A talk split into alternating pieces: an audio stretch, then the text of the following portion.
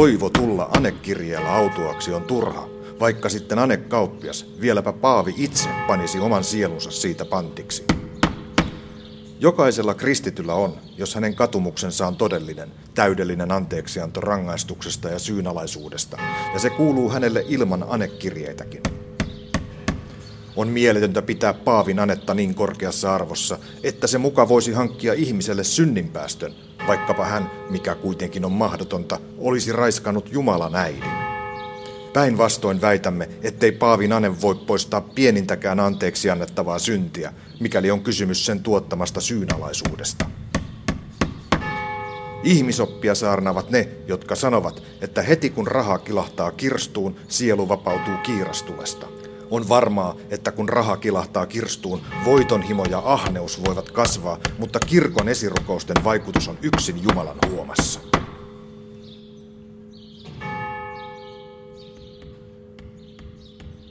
Nuori professori kiinnittää tiedotetta yliopiston ilmoitustaululle Wittenbergin kirkon oveen lokakuussa vuonna 1517. Tätä sinänsä vaatimattoman kuuloista tapahtumaa on perinteisesti pidetty luterilaisen uskonpuhdistuksen alkuhetkenä.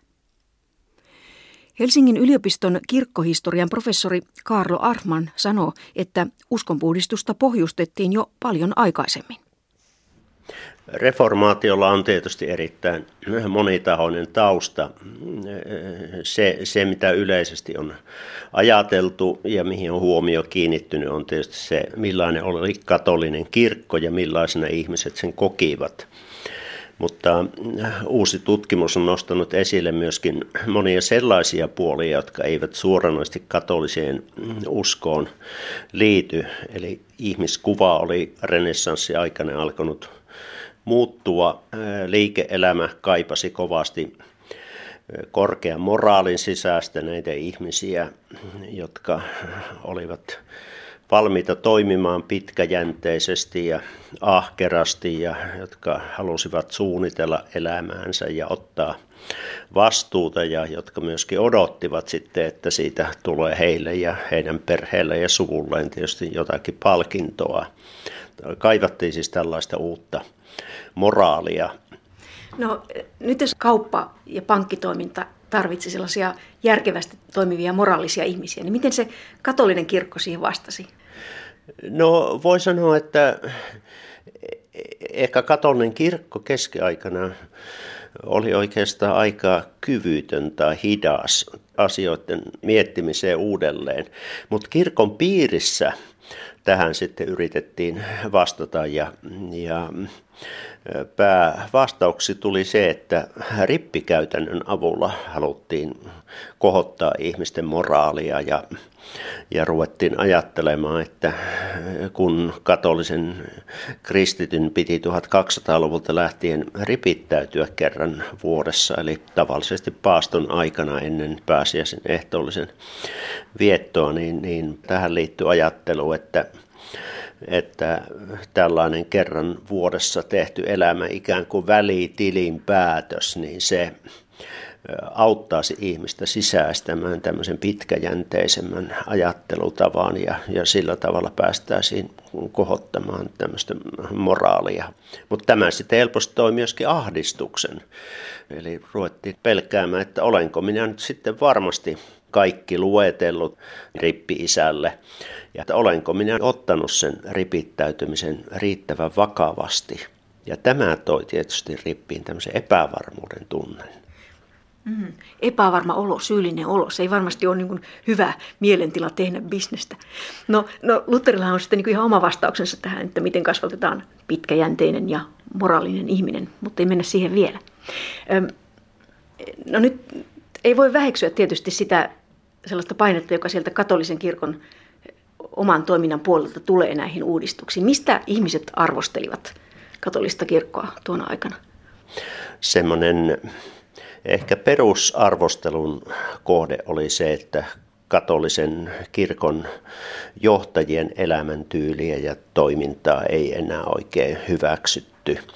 Siis keskiajan kuluessa katolinen kirkko oli luonut kristillisen Euroopan yhdessä tällaisten ruhtinassukujen kanssa, mahtisukujen kanssa ja, ja ne olivat liittyneet yhteen ja toimineet yhdessä ja silloin se oli ollut kaikkien hyväksyvä ja itsestäänselvä asia, mutta mutta 1400-luvun äh, kuluessa siitä oli tullut ongelma. Eli kun piispoksi valittiin ylimyssukujen nuorempia poikia tavallisesti, niin he olivat tottuneet suvun elämäntyyliin, ylelliseen elämään. Ja, ja sitten kun he toimivat piispoina, niin he elivät edelleen ikään kuin ruhtinan tai mahtisuvun elämää. Ja Tämä oli semmoinen puoli, mitä oppineiden yleinen mielipide ei enää hyväksynyt.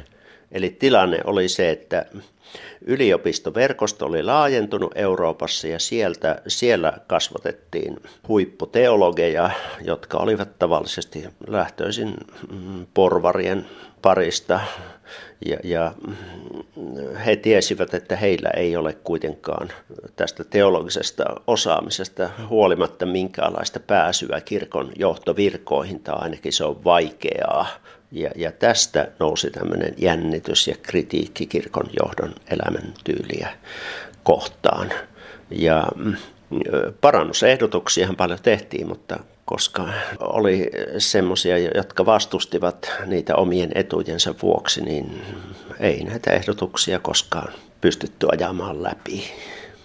Tuohon samaan porukkaan se Lutherkin tavallaan sitten kuuluu yliopistosivistyneistöön, joka arvostelee kirkkoa. Joo, joo, hän on erittäin tyypillinen tällainen porvariston parista noussut oppinut. Hänen isänsä oli kaivosyrittäjä ja mm, ja kun ajattelee reformaattoreita, niin hehän olivat järkejään tällaista samanlaisista piireistä lähteneitä. Useimmat kaupungin käsityöläisten tai mm, porvareiden tai muun liike-elämän piiristä tai jotkut talonpoikien paristakin lähteneitä oppineita.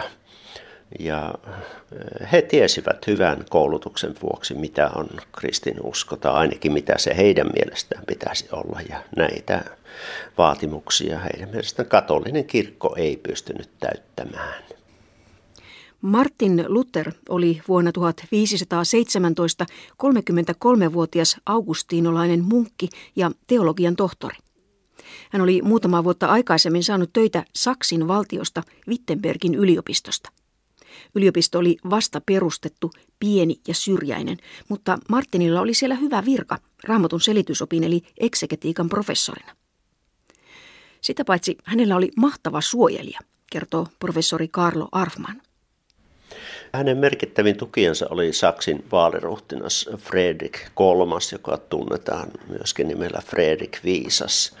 Ja Lutherin ja Fredrikin suhteella oli aika pitkät juuret. Siis tämä Wittenbergin yliopisto oli aivan uusi ja, ja sinne oli pyritty hankkimaan vaaliruhtinaan runsaskätisellä tuella tällaisia lupaavia nuoria oppineita. Ja, ja Martin Luther kuului näiden joukkoon ja, ja Fredrik oli esimerkiksi maksanut Lutherin tohtorin promootion kalliit kustannukset juuri siinä toivossa, että hänestä saadaan tämmöinen lupaava tähti yliopistoon. Vaaliruhtinas ei varmastikaan odottanut mitään tämmöistä kirkollista kapinaa ja rettelöintiä, mitä tuli. Sen sijaan hän odotti, että yliopiston taso nousisi ja nämä nuoret oppineet saisivat nostetuksi sen yhdeksi Saksan arvostetuimmista oppilaitoksista. No minkälainen mies tämä Fredrik oli?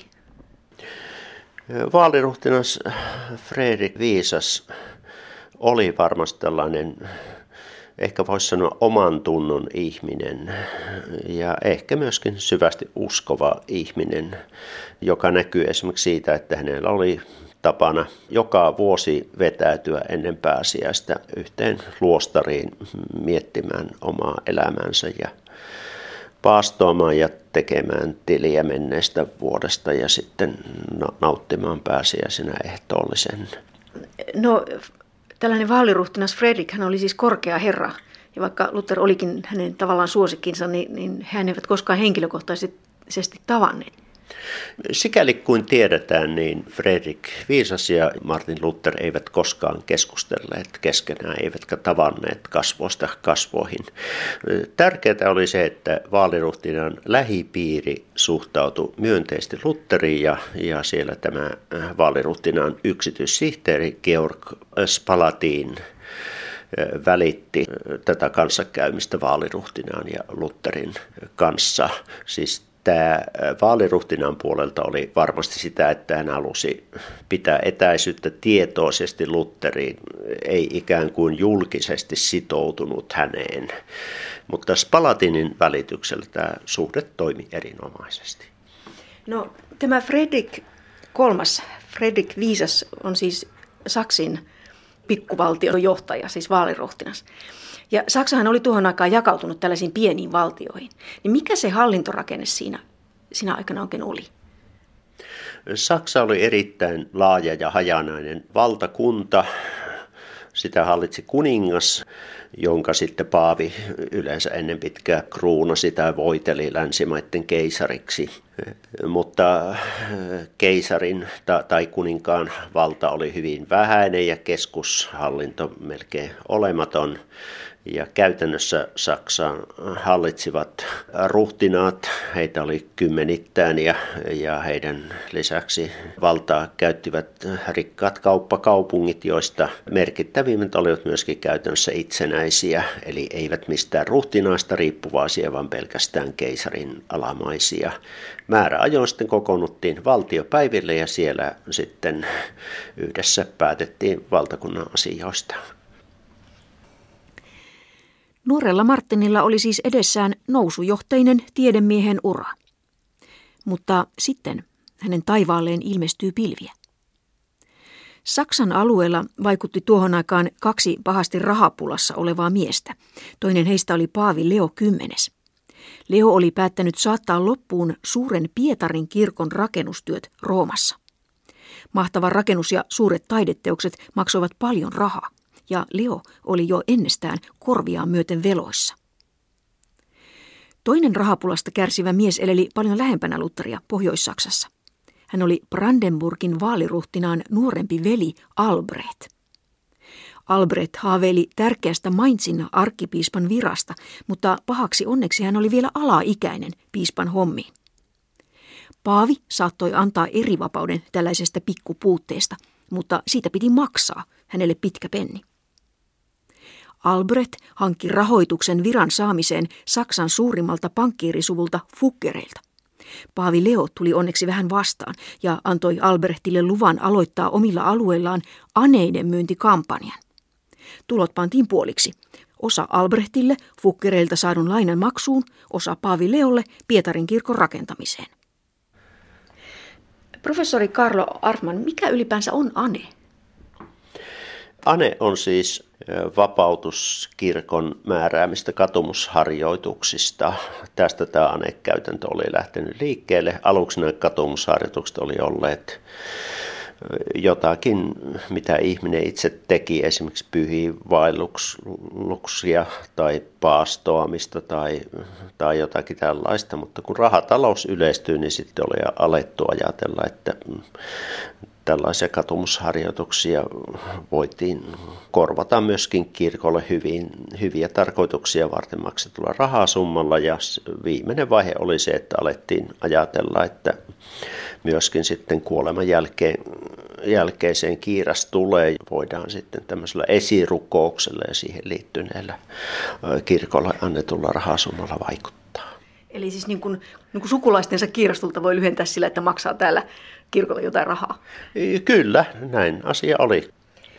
No miksi se anekauppa alkaa nyt juuri tässä kohtaa ärsyttää sitten Lutheria? Koko tämä Lutherin huolestuminen asioista alkoi siitä, että kun hän oli pappi, niin hänen luokseen alkoi tulla ripittäytyjiä, jotka selittivät rippi-isälle, että ei heidän oikeastaan tarvitse mitään nyt katua enää. Eli koska he ovat ostaneet tällaisen täysaneen, niin heidän suhteensa Jumalaan on sen vuoksi sitten kerta kaikkiaan kunnossa, eikä mitään muuta enää tarvita. Ja Tämän Luther koki sitten aivan liian kevyeksi ja tämmöiseksi kristinuskon vääristymäksi ja katsoi, että hänen pakko puuttua tähän asiaan. No lupasivatko ne anekauppiaat suorastaan niin kuin taivaspaikkaa sillä Anella? No joo, heillähän oli tämä ilmeisesti paikkansa pitävä iskulause, että kun raha kirstuun kilahtaa, niin sielu taivaaseen vilahtaa, siis kiirastulessa olevan ihmisen sielu taivaaseen vilahtaa. Ja se nyt tietysti Lutherin silmissä ja monen muunkin silmissä oli raskasta liioittelua. Eli heidän mielestä oli aivan epävarmaa pystyykö kirkko tällä tavalla aneita myymällä tai edes esirukouksellakaan vaikuttamaan kiirastulessa olevien ihmisten kohtaloon. No Lutherhan sitten julkaisee 95 teesiä anekauppaa vastaan. Mitä se Luther näillä teeseillä siis tavoitteli? Hänhän ei siis varmaankaan ajatellut nyt suorastaan niin kuin mullistaa katolista kirkkoa. Ei, ei missään tapauksessa. Näillä anetteiseillä hän siis halusi kiinnittää huomiota siihen, että hänen mielestään aneista opetettiin kirkossa väärin. Eli ainakin nämä aneiden markkinoijat liiottelivat niiden merkitystä ja hän halusi, että tämä asia nousee esille ja siitä ryhdytään keskustelemaan ja tietysti toivoo sitten, että tämmöisen selvittelyn jälkeen niin kirkko täsmentäisi opetuksensa aneesta. Siinä, että paavia tai kirkkoa arvosteltiin, ei tuohon aikaan ollut mitään erikoista. Erityisesti yliopistojen professorit saivat akateemisen vapautensa nimissä julkaista teesejään melko huolettomasti. Näin Lutherkin varmasti aluksi ajatteli. Professori oli niin viaton, että hän lähetti kopion teeseistään paitsi kaikille kavereilleen myös Mainzin arkkipiispa Albrechtille. Albrecht, joka siis maksoi velkojaan anekaupan tuotolla, ei pitänyt siitä, että hänen bisneksinsä puututtiin. Albrecht toimitti Lutherin teesit Paavin virkamiesten tutkittavaksi. Vajaan vuoden kuluttua, elokuussa 1518, Luther sai käskyn tulla selittämään sanomisiaan Roomaan. Luther pelästyy ensimmäistä kertaa todenteolla. Nyt tulee vaaliruhtinas Fredrik apuun. Mitä hän tekee? Vaaliruhtinas Fredrik puuttui peliin ja antoi ymmärtää, että Lutherin ei tänne Roomaan kannata lähteä. Ehkä hän pelkäsi, että, että Luther ei saa Roomassa asiallista käsittelyä ja hänen tehtävänä on suojella alamaista. Ja siksi hän sopii, että koska Saksaan oli muutaman kuukauden päästä tulossa valtiopäivät Augsburgiin, niin, niin tämä Lutteri-asia hoidetaan siellä. No, valtiopäivät kokoontuvat sitten Augsburgissa syksyllä 1518. Mitä siellä tapahtuu Lutterille? Valtiopäivät käsittelivät tietysti omia maallisia asioitaan. Lutterin asia oli siellä ihan sivuasia. Siellä oli Paavi edustajana kardinaali Kajetanus, joka oli sitten saanut valtuudet hoitaa tämä Lutteri-asia pois päiväjärjestyksestä ja kardinaali ajatteli, että hänen tehtävänsä on ottaa vastaan Lutteri anteeksi pyyntö ja katumus, ja hän suhtautuu hyvin isällisesti ja lempeästi tämmöiseen katuvaan munkkiin. Luther taas odotti, että hän pääsee keskustelemaan kardinaalin kanssa näistä anekäytännön perusteista. Ja kun kardinaali ei lainkaan suostunut tällaiseen akateemiseen keskusteluun, mihin hän ei tietenkään ollut lainkaan varautunutkaan, niin totta kai tuli yhteen törmäys. Varsinaista mitään niin kuin ratkaisua asiaan ei tullut? Ei, ei. Asia jäi ratkaisematta ja se oli tietysti kaikille osapuolille suuri pettymys.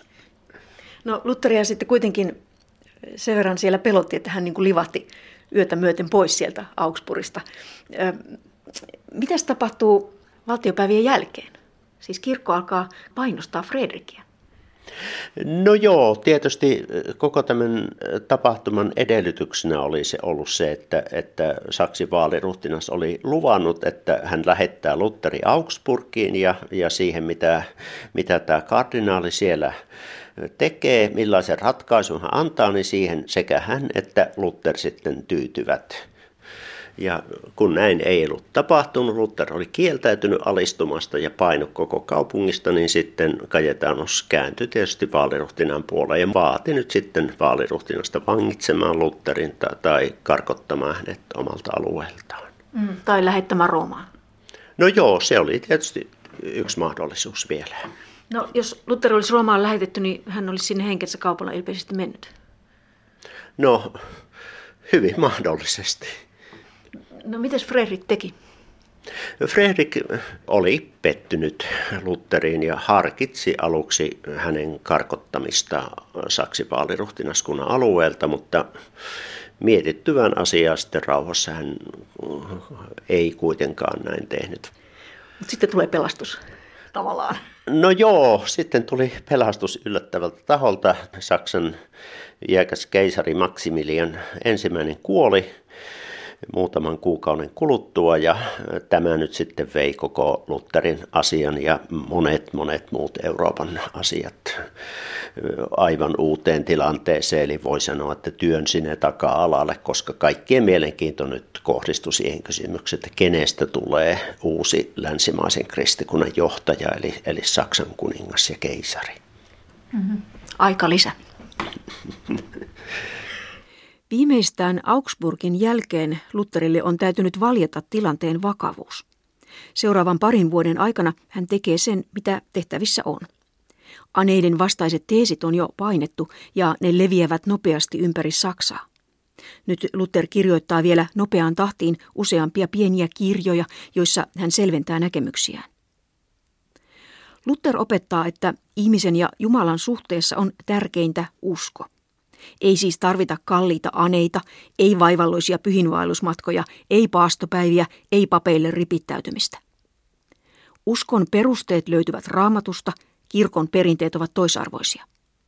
Paavia Luther nimittelee antikristukseksi ja esittää, että saksalaiset voisivat hyvin ottaa kirkkonsa johdon omiin käsinsä. Keisarin valtaistuimelle saadaan lopulta nimetyksi Kaarle V ja Rooman kirkolla on taas aikaa muillekin asioille.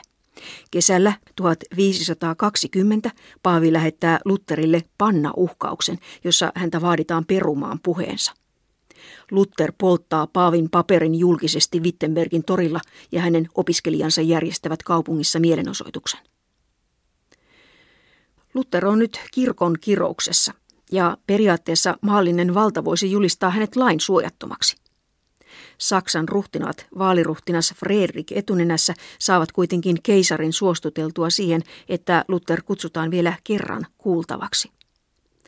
Professori Luther matkustaa Wormsin valtiopäiville keväällä 1521. Hänen eteensä oli siellä näiden loistavien herrojen läsnä ollessa kun hänet sinne sitten kutsuttiin, niin hän näki, että siellä oli keisarin edessä pöytä ja siinä oli iso pinkka kirjoja ja häneltä kysyttiin, että ovatko ne hänen kirjojaan ja, ja sitten hän niitä silmäili ja, ja totesi, että näin nyt pintapuolisesti nähtynä, niin kyllä ne hänen kirjoiltaan näyttävät. Ja sen jälkeen häneltä sitten, hänelle sanottiin, että kun katolinen kirkko on todennut, että näissä kirjoissa on harhaoppisia väitteitä, niin haluaako hän sitten nyt peruuttaa ne ja pyytää anteeksi menettelyään, vaiko ei. No Luther sanoi, että antakaa nyt aikaa seuraavaan päivään. Joo, Luther pyysi ensin miettimisaikaa ja, ja sitten seuraavana päivänä tämä tilanne sitten toistui uudelleen ja siinä hän sitten vastasi, että hän ei voi tätä, mitä hän on opettanut, niin, niin peruuttaa, ellei sitä osoiteta vääräksi pyhällä raamatulla tai ilmeisillä järkisyillä. Ja sen jälkeen hänet johdettiin sitten ulos salista. No, Luther oli nyt tosi pulassa. Nyt ei voinut enää vaaliruhtinas Fredrikkään auttaa. Tietysti näin voi sanoa, eihän nyt keisari tämän jälkeen tietenkään kasvojaan menettämättä voinut sitten enää mitään muuta kuin julistaa Lutherin valtakunnan kiroukseen, eli lain suojattomaksi, joka merkitsi sitä, että kuka tahansa sai periaatteessa ottaa hänet kiinni ja vaikka surmata, hän ei enää nauttinut valtakunnan lain suojelusta.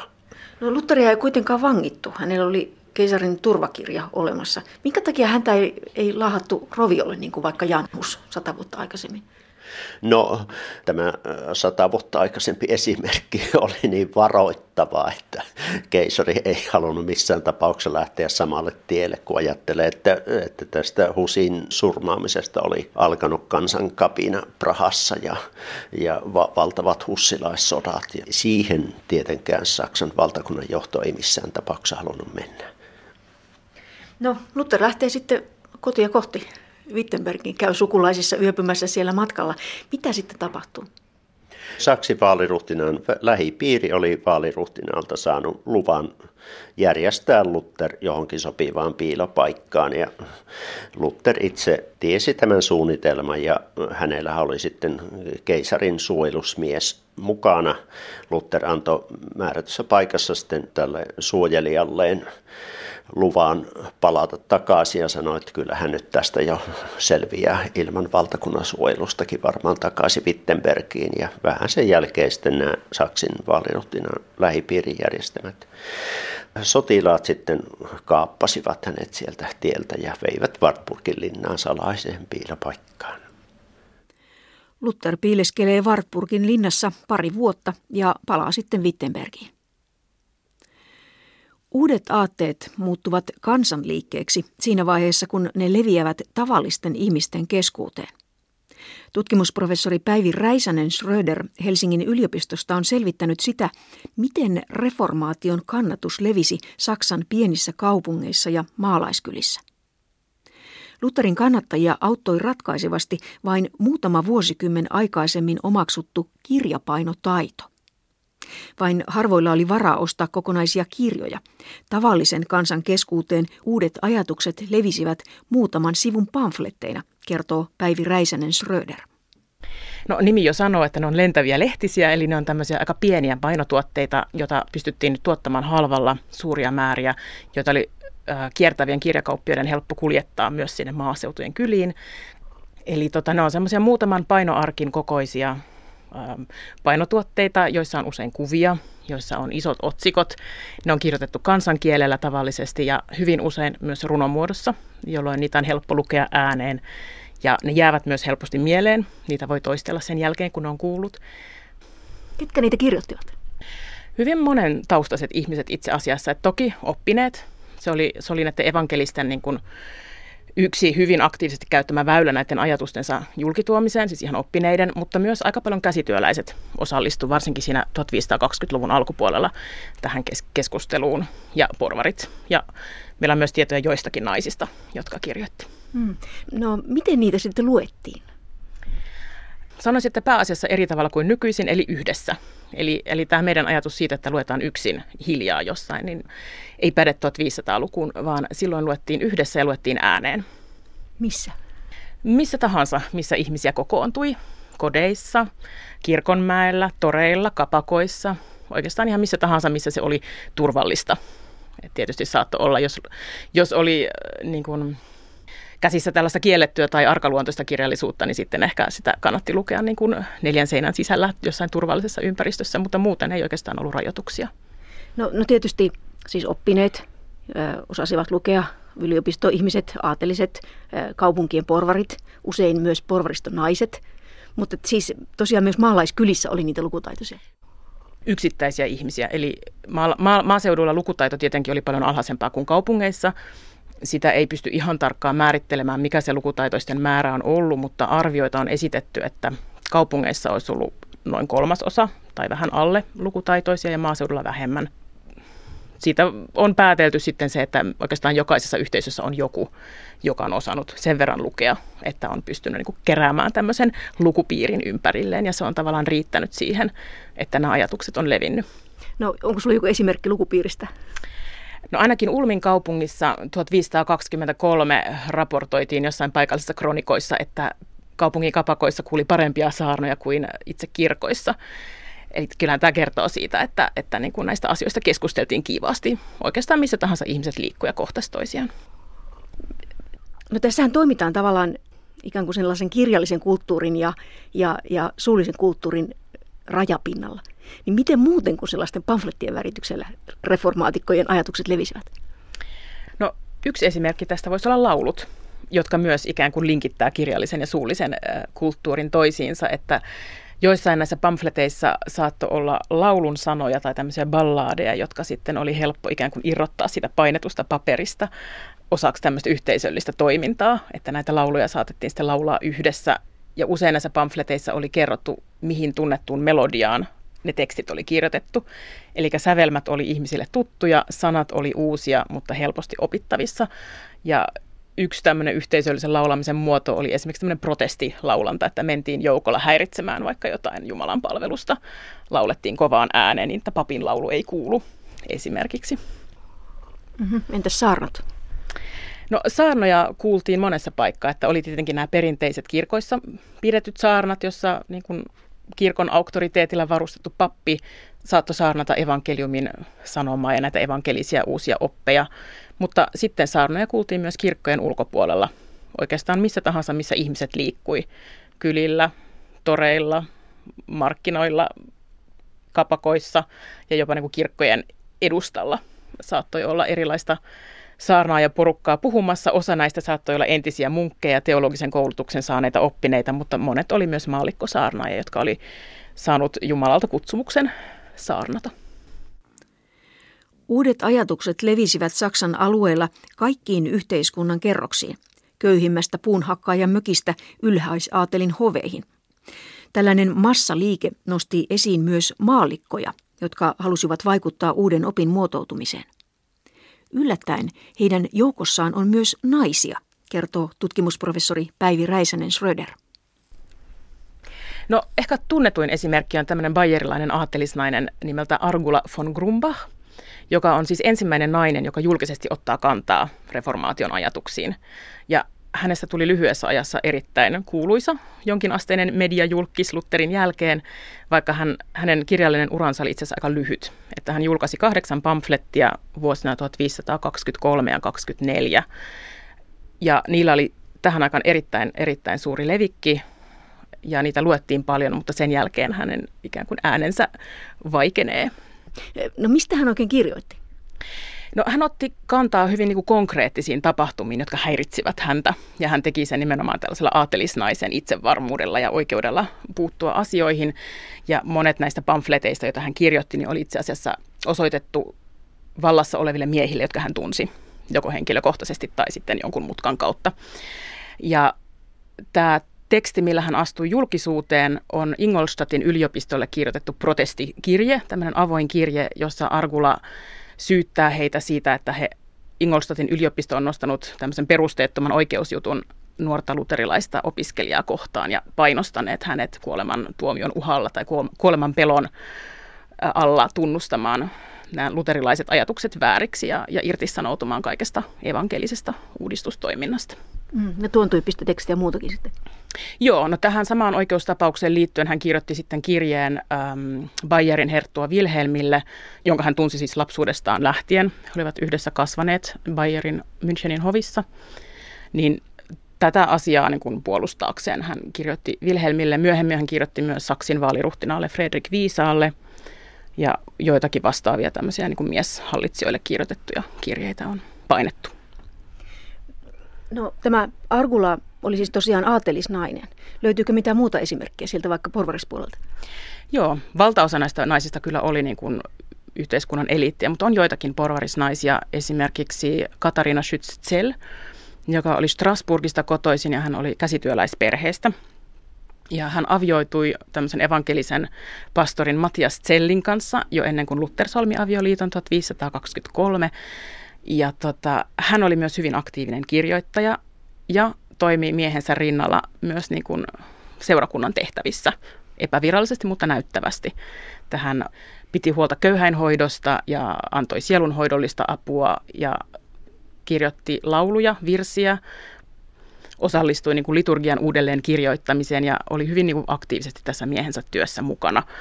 Jopa niin, että hän kutsui itse itseään kirkkoäidiksi. Eli hänellä oli hyvin vahva tämmöinen näkemys siitä, että hän on nyt myös muuttamassa oloja ja rakentamassa uutta kirkkoa. Epäillään myös, että hän saarnasi ja mikä tiedetään on, että hänen miehensä hautajaisissa Katarina piti puheen, hautajaispuheen, josta voidaan sitten kiistellä, onko se saarna vai ei, mutta julkinen puhe joka tapauksessa, ja tämä myös painettiin sitten myöhemmin. Ja tämä oli hyvin poikkeuksellista, että nainen teki jotain tällaista. No miten nämä naiset siis perustelivat sitä kirjoittamistaan? Oliko he jonkinnäköisiä esifeministejä vai mistä oli kysymys? No he eivät kyllä nähneet itseään varsinaisesti feministeinä, vaan ennen kaikkea kristittyinä.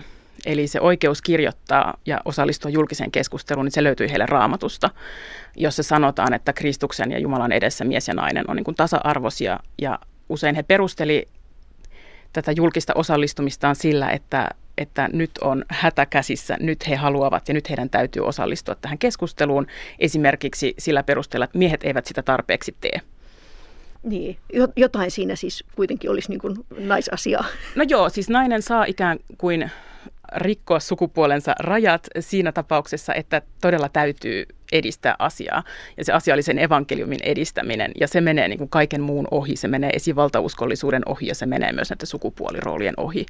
Mutta he käsitti sen niin kuin toiminnaksi poikkeustilanteessa.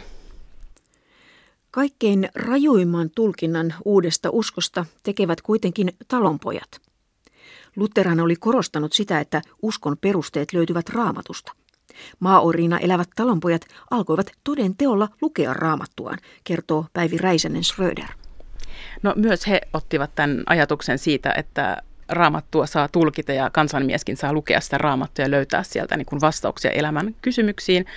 Ja he myös nojasivat raamattuun näissä uudistusvaatimuksissaan ja voidaan ehkä sanoa, että se on niin kuin Lutterista – riippumatonta raamatun tulkintaa. Että toki he niin kuin Lutterista olivat kuulleet ja, ja Lutterin ajatukset ikään kuin siivitti tätä heidän omaa ajatteluaan ja heidän omia argumenttejaan, mutta ne ei ehkä suoraan ollut riippuvaisia Lutterista, vaan tavallaan toimi tämmöisenä katalysaattorina sille, että nämä talonpojat alkoi etsiä sitten raamatusta perusteita sille, minkä takia heidän niin kuin heikkoa asemansa kuuluisi parantaa. No mitäs perusteita he sitten löysivät? No yksi aika vahva peruste oli tämmöinen, että, että Kristuksen edessä ihminen on tasa-arvoinen riippumatta sosiaalisesta statuksesta. Eli niin lehmipaimen kuin Herrakin on Kristuksen ja Jumalan edessä ikään kuin tasa-arvoinen. Ja, ja mitä he siitä siis päättelivät?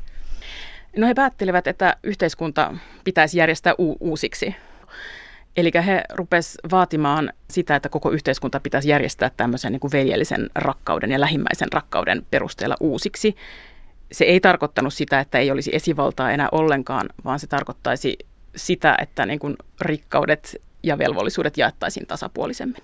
Onko jotain ihan konkreettisia vaatimuksia? Joo, oli koko joukko konkreettisia vaatimuksia. Esimerkiksi maaorjuudesta luopuminen oli yksi hyvin näkyvä. Sitten toivottiin sitä, että saisi metsästää vapaasti, metsästys- ja kalastusoikeudet, jotka oli näillä maan omistajilla. Ja 1400-luvun kuluessa oli veroja kiristetty ja päivätyövelvollisuuksia oli kiristetty monin paikoin – niin näihin he toivoivat sitten helpotuksia. Ja yksi ehkä reformaation sanomaan niin kuin konkreettisimmin linkittyvä oli tämä vaatimus siitä, että he saisivat valita itse omat pappinsa omaan seurakuntaansa. Ja joillain alueilla tämmöinen oikeus oli ollutkin. Ja tämä oli hyvin keskeinen, koska haluttiin hyviä sielunhoitajia. Ja nämä yhteisöt halusi itse vaikuttaa siihen, minkälainen pappi heidän seurakuntansa tulee, koska he myös pitkälti maksoivat sen palkan. No tosiaan nämä talonpojat päätyvät sitten loppujen lopuksi aseelliseen kapinaan. Mitä oikein tapahtui?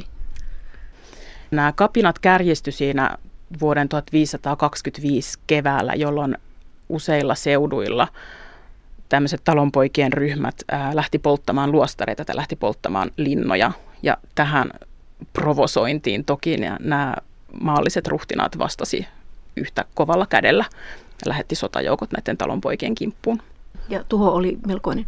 Tuho oli aivan valtava, että lasketaan, että mahdollisesti 300 000 talonpoikaa olisi tarttunut aseisiin, ja näistä noin kolmasosa, 75 000-100 000, olisi saanut surmansa joko näissä taisteluissa tai sitten sen jälkeisissä, tekisi mieli sanoa puhdistuksissa, kuoleman rangaistuksissa. No mitä Luther ja nämä muut reformaatikot sitten päättelivät tästä talonpoikaiskapinasta ja kaikesta kohusta? No hehän eivät ensinnäkään olleet ollenkaan tästä ilahtuneita, vaan päinvastoin sitä mieltä, että nyt on ehkä tämä kansanmiehen raamatun luku mennyt liian pitkälle, että se ajatus, mikä oli, että Jumalan tahto ja Jumalan sanoma näkyy siellä raamatussa niin selvästi, että kuka tahansa sen pystyy siellä ymmärtämään, niin se oli nyt osoittautunut vääräksi. Eli Luther ja Melanchthon muun muassa niin tuomitsivat tämän talonpoikien omavaltaisen raamatun tulkinnan ja he lyttäsivät nämä teologiset argumentit myös niin kuin hyvin, hyvin selkeästi sanoen, että, että kyllä täytyy niin kuin esivallan olla se, joka pitää järjestystä yllä yhteiskunnassa. Ja se tuo tavallaan sitten myös sen, tosiaan sen esivallan, eli sen maallisen ruhtinaan sinne kirkon, kirkonkin Joo, pääksi. Kyllä, eli, eli he katsoivat, että maallisen ruhtinaan velvollisuus on pitää yllä yhteiskuntarauhaa, ja jos on tarpeen, niin, niin voimakeinoin. Ja tämä talonpoikaissota osoitti sen, että, että tämmöisen, tämmöinen vaara tosiaan oli olemassa, että yhteiskuntarauha saattaa järkkyä ja siihen tarvittiin maallisten ruhtinaiden sitten apua. No, miten tässä kuviossa käy sille maallikkoaktiivisuudelle? Miten käy niin niiden naisten ja, ja, ja niiden toisaalta niin talonpoikien? No, jos me ajatellaan tätä varhaista reformaatiota tämmöisenä kansanliikkeenä, niin tavallaan sehän oli niin, että nämä naiset ja nämä oppimattomat oli ottaneet itselleen sen tilan siinä julkisessa keskustelussa ja he olivat niin aktiivisesti tuoneet omia näkökantojaan esiin. Ja tämä on niin se, mikä muuttuu 1520-luvun jälkipuoliskolla, kun ruhtinaat rupeaa teologien avustuksella määrittelemään uusia oppeja, uusia kirkon lakia, tekemään sitä kaikkea konkreettista työtä, mitä täytyy tehdä, kun uusi kirkko perustetaan. Ja niin kuin tähän virallisen toimintaan ei naisilla eikä talonpojilla ollut enää asiaa. Suuresta katastrofista syntyi kuitenkin ainakin yksi hyvä asia, josta meidän suomalaistenkin on luterilaisuutta kiittäminen. Palatkaamme vielä aivan tämän tarinan alkuun. Siellähän etsittiin uutta, pitkäjänteistä ja järkevästi toimivaa ihmistä. Professori Carlo Artman, mikä se nyt oli sitten se Lutherin vastaus siihen, että miten kasvatetaan sellainen järkevä ja pitkäjänteisesti toimiva ihminen, jota se uusi aika tarvitsee? Tähän vastasin mielelläni sillä tavalla, että Lutherilla on kaksi vastausta. Ensin hän uskoo, että tämä uudelleen kuuluviin päässyt, hänen kauttaan päässyt evankeliumi muuttaisi ihmisiä ja, ja sitä tietä syntyisi tämmöinen ihan uudenlainen elämäntapa, jossa myöskin moraali itsestään kohenisi. Mutta näinhän ei käynyt, vaan tuloksena oli kaos ja talonpoikaissota ja tämän jälkeen Lutherin ympärillä tapahtui monessa suhteessa ihan uudenlainen arviointi ja uusia alkuja. Ja sitten Luther rupesi kirjoittamaan katekismuksia ja sitten ruvettiin satsaamaan kouluopetukseen. Ja, ja voi sanoa, että luterilaisuuden tämmöiseksi päävastaukseksi tuli, tuli tämä kunnollisen koulutuksen rakentaminen ja kansan opettaminen. Niin, Lutherhan ehdottaa siis julkisin varoin maksettua peruskoulutusta siis sekä tytöille että pojille. Siis niin kuin kansakoulun idea. Joo, kyllä. Siis nyt tämä muutos ei tässä tietenkään niin periaatteessa valtava ollut sikäli, että kaupungeissahan oli monenlaisia kouluja jo ennen reformaatiota, mutta Luther ja muut luterilaiset niin kyllä kovasti korostivat tätä koulujen tärkeyttä ja, ja samoin halusivat seurakunnissa tähän kansanopetukseen satsata. Ja nämä Lutherin katekismukset, tietysti varsinkin tämä vähäkatekismus, niin sehän oli tarkoitettu nimenomaan pappien avuksi kansanopetukseen katekismusta ensin luettiin ulkoa, koska ihmiset eivät maaseudulla osanneet, osanneet lukea. Ja sitten vähitellen päästiin lukutaidon opettamiseen. Ja, ja kun ihmiset oppivat lukemaan jollakin tavalla, niin sitten he tietysti pystyvät itsekin saamaan kirjoitetusta tekstistä ainakin katekismuksesta selvää.